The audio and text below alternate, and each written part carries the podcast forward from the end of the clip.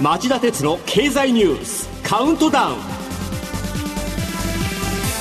皆さんこんにちは。番組アンカー経済ジャーナリストの町田鉄です。こんにちは。番組アシスタントの杉浦舞です。今日も新型コロナ対策をして放送します。アメリカの債券市場で景気後退のシグナルとされている逆イールド現象が相次いで発生して高い関心を集めています。町田さん、この逆イールド現象ってどういうものなんですか？通常金利って年限が長くなるほど返済リスクが高まるんで高くなりますよね、はい、それが逆転して年限の短い債券の金利が年限の長い債券の金利を上回ってしまう。それが逆イールド現象と言います。アメリカ市場では月曜日にごねん債の利回りがおよそじゅうろくねんぶりにさんじゅうねん債を一時上回ったほか、うん、火曜日もにねん債の利回りが にてんさんきゅうパーセント 付近まで上昇してじゅうねん債の利回りを一時的に超えました、はい、これが逆イールド状態ってことなんですか？そういうことです。しかもね、にねん債とじゅうねん債の逆転っていうのは実は過去の景気後退の前にもよく起きている現象なんで、市場の関心がすごく高いんです。で、実際にせんねんだい初めの アイティー バブル崩壊やにせんはちねんのリーマンショックの前にこの現象が起きてます。足元では米中経済摩擦が激化したにせんじゅうきゅうねんにも発生し、その後新型コロナ危機も重なってアメリカ経済はマイナス成長に転落しました。今回は何が原因で逆イールド現象が発生したと考えられるんですか？あのおそらくですけど、金融の正常化を進める中でアメリカの エフアールビー 連邦準備理事会のパウエル議長は急激なインフレの警戒から一度に れいてんごパーセント の大幅利上げも辞さない構えを見せました。で、えー、さんがつに入ってにねん債の利回りが急上昇し始めたんですね、えー、でこうした利上げはロシアのウクライナ侵攻も重なってますから、インフレ抑制どころか景気後退まで引き起し、引き起こしかねないと見られてるんじゃないでしょうかね。でもアメリカの景気が冷え込むとなると日本は大きな影響を受けますよね。もちろんその懸念も大きいんですけど、あのその前にアメリカの利上げのペースが緩やかになれば、このところの急激な円安の原因だった日本とアメリカの間の金利格差の拡大ペースも懸念するほどではなくなるかもしれない。まあ、もちろん戦時下で何が起きるか分かりませんから、まあ、経済環境の不確実性が増していると、ますます注意深くモニターしていく必要がある。ニュースをよく聞いてくださいと、うん、こういう話だと僕は思っています、はい、それではこの後激動する世界のニュースから僕が厳選した今週これだけは抑えておきたいじゅっぽんをカウントダウン形式でお伝えします。この番組は エヌティーティー グループの提供でお送りします。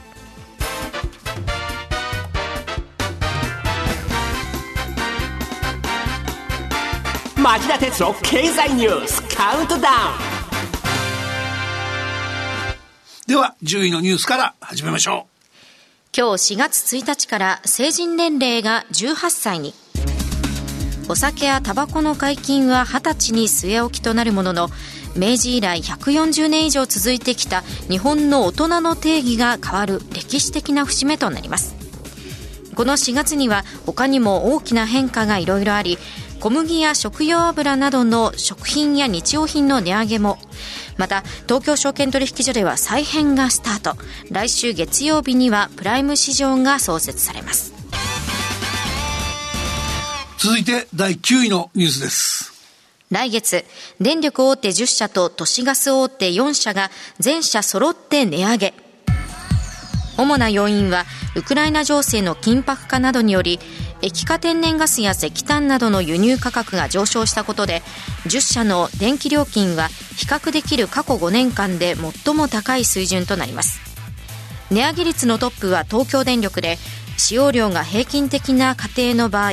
去年のごがつに比べせんろっぴゃくはちじゅうさんえんの上昇となります。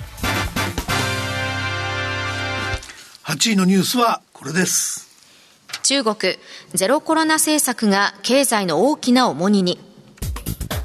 上海市や長春市などでロックダウンが相次ぐ中、中国のさんがつの景況指数はごかげつぶりに縮小を示すごじゅっポイント割れとなりました。なないのニュースはこれです。全国の新規感染者数がいっかげつはんぶりに増加。厚生労働省の専門家組織アドバイザリーボードはおととい、全国の新型コロナウイルスの新規感染者数がいっかげつはんぶりに増加したという分析をまとめました。リバウンドの兆候と警鐘を鳴らしています。杉原さん、だいなな波に備えるべきかもしれませんね。専門家組織は火曜までのいっしゅうかんを見ると、全国さんじゅうななの都道府県で新規に感染した人の数が前の週以上の水準になったほか、人口じゅうまんにんあたりの感染者数もにひゃくよんじゅうにんと前の週のおよそ いってんゼロよん 倍に増加。年代別見ると感染比率が高いのはにじゅっさい代だと言います。原因としてはまん延防止等重点措置の解除に伴って夜の繁華街の人出が増加しているほか、花見や謝恩会、歓送迎会などの時期を迎え、接触機会が増えていることを挙げました。予防のポイントとしてはワクチンの追加接種、マスクの正しい着用、消毒換気、密を避けるといった対策を挙げています。客観的に言えば新規感染者数は去年の夏のピークよりも多い状況が続いていることは事実、まあ、自ら予防に努めることが相変わらず重要だと言えそうです。ろくいのニュースはこれです。水曜日、ロシアのラブロフ外相が中国を訪問し、王毅外相と会談。ロシアがウクライナへの侵攻を開始して以来、ラブロフ外相が中国を訪れるのは初めてのことです。ロシア外務省によれば、両国は戦略的パートナー関係の強化を続けていくことで一致したということです。まあ、我々も含めて世界の目がロシア軍のウクライナ侵攻に向いている間も、中国は着々と南シナ海のスプラトリー諸島のミスティウ省、ファイアリークロス省、スーピ省のさん省を完全に軍事要塞化する一方で、領海などの警備に当たる海警局と中国海軍の一体化も加速させていると言います。これは、えー、火曜日付の日本経済新聞長官がアメリカインド太平洋軍のアキリーノ司令官が明らかにしたと報じていた情報です。まあ、振り返れば中国はオランダハーグの仲裁裁判所がにせんじゅうろくねんしちがつに中国の南シナ海に関する領有権の主張をことごとく否定する判決を下したにもかかわらず、軍事施設の建設を続けてきました。フィリピンの沿岸警備隊は先週の日曜日さんがつにじゅうしちにちに声明を出し、スカボロー礁の周辺海域で巡視船が海警局の船に衝突の危険のある接近を受けたと非難しました。これに対し中国外務省は月曜日の記者会見で、スカボロー礁は中国固有の領土だと言い直り、フィリピン側が海警局の活動を妨害しないよう求める始末でした。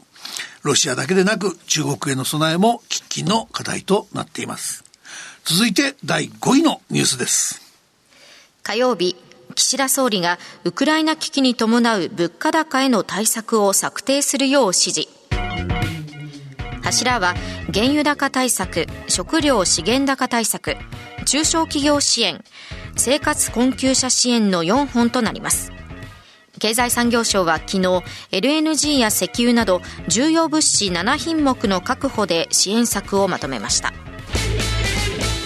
物価の、あの政府の物価高対策に求めたいのは何といってもワイズスペンディング、賢い支出でしょう。はい、今のガソリン高対策はガソリンの販売価格を決めるガソリンスタンド、ガソリンスタンドではなくて元売りに補助金を出すもので、直接的な効果がないばかりか将来につながる保証もありません。ここは例えば石油の安定供給確保のために油田の権益を確保するとか、車や住宅の省エネの促進によってこれまでほど石油を必要としない社会構造に経済を変えていくとか、そういう方向にお金を使うべきじゃないでしょうか。どうしても個人や中小企業を支援したいならば、使った分だけ税額控除をするのも一つの手だと僕は思います。だいよんいのニュースはこれです。長期金利の上昇を抑え込むために日銀が連日のオペ、公開市場操作を実施。指値オペ、連続指値オペ、国債買い入れオペ増額、超長期債買い入れオペなどを総動員。おとといにはにちょうえんを超える買い入れを行いました。進行する円安には岸田総理や日銀黒田総裁の口先介入で対抗していますが、大きな成果は出ていません。えー、昨日までのよっかかん、日銀は幅広い年限の国債を対象にいくつものオペを繰り出して、えー、直近利の上昇を抑え込みました、うん、とはいえこれだけの腕力を必要としたということは日銀が引き続きゼロ金利系、ゼロ金利政策を継続しようとすることの難しさを改めて浮き彫りにしたと言えると思います、はい、そればかりか円安圧力の強さも裏付けられたっていう印象が拭えません。うん、町田さん、この日銀のオペ、私にはこれが正しい判断なのか、またどう見ればいいのか正直よく分かりません、うん、そこで夕方ごじさんじゅうごふんからの町田鉄の経済ニュース深掘りで分かりやすく解説していただけませんか。そうくるんですね、はい、まあ、じゃあやってみましょう。ぜひお願いします。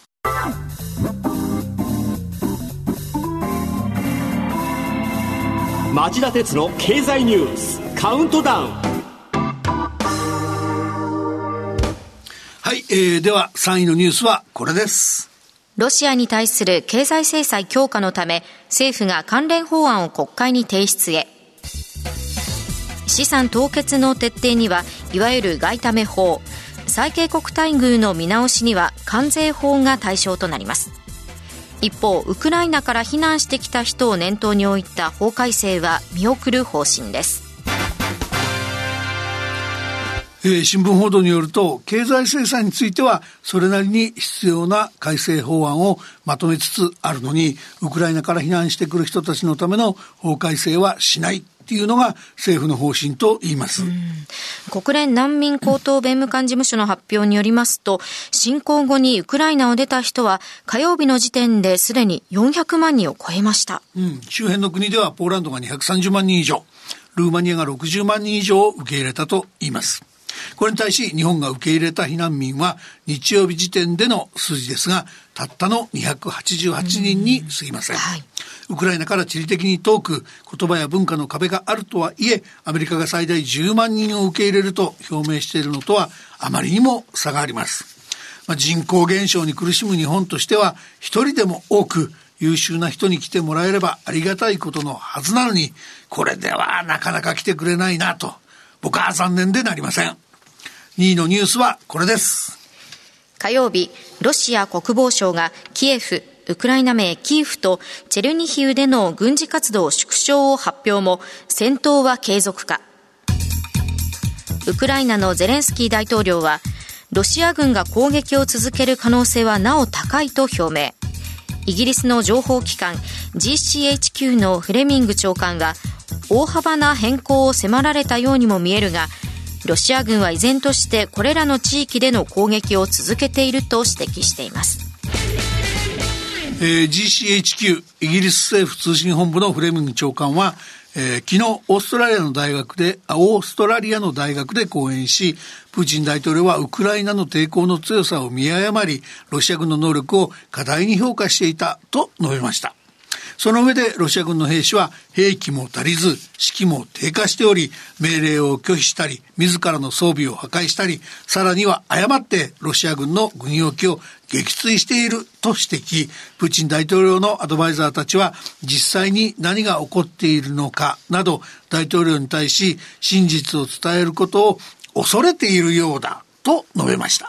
ホワイトハウスのベリングフィールド広報部長も水曜日の記者会見で戦況などについて、ロシア軍から誤った情報が伝えられており、プーチン大統領が欺かれたと感じているという情報があり、その結果軍との間に緊張が生じていると述べています。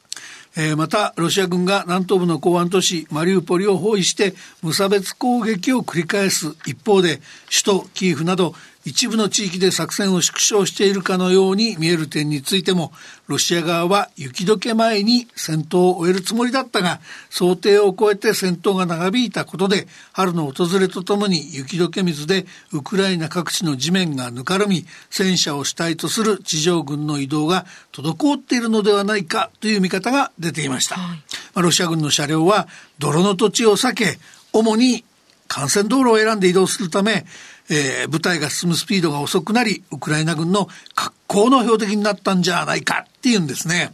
そうしたロシア軍混乱の情報が飛び交う中でようやく実現したのがこのニュースでした。今週だいいちいのニュースです。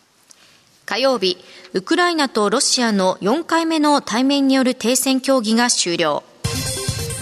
今後の大きな争点はウクライナの中立化とこれまでロシアが占領した地域をどう扱うかになるとみられています。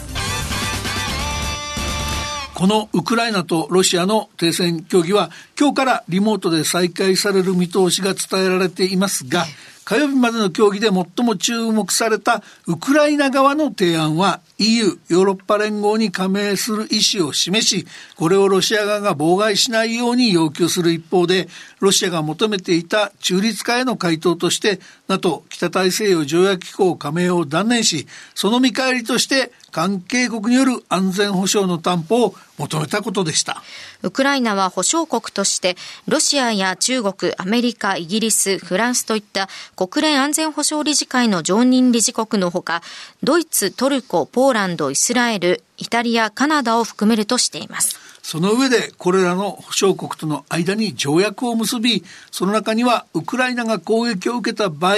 保証国はみっか以内に協議し軍事支援を提供しなければならないと明記してほしいっていうんですね。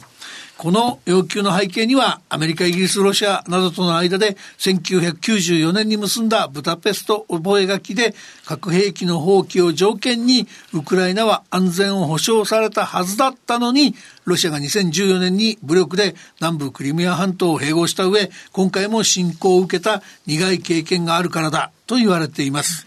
とはいえ、これだけ厳格な安保条項を含む条約はロシアだけではなく西側諸国も含めて簡単に受け入れられるものではないようにも映ります。裏を返せば停戦への道のりは容易ではなく 戦, 戦争の長期化も予想されるわけです。しかし戦場はあまりにも凄惨です。人道の観点から一日も早く合意にこぎつけることを願わずにいられない状況もあるんです。以上、町田さんが選んだ今週の重要な政治経済ニュースでした。町田哲郎経済ニュースカウントダウン。この番組は エヌティーティー グループの提供でお送りしました。この後ごじさんじゅうごふんからの町田哲の経済ニュース深掘りは、円安圧力を強めかねない日銀の長期金利の上昇抑制策としまして、まあ、よんいのニュースで触れたように今週日銀が総動員した国債買取オペの口座について町田さんに分かりやすく深掘ってもらいます。それではごじさんじゅうごふんに再びお耳にかかりましょう。さよなら。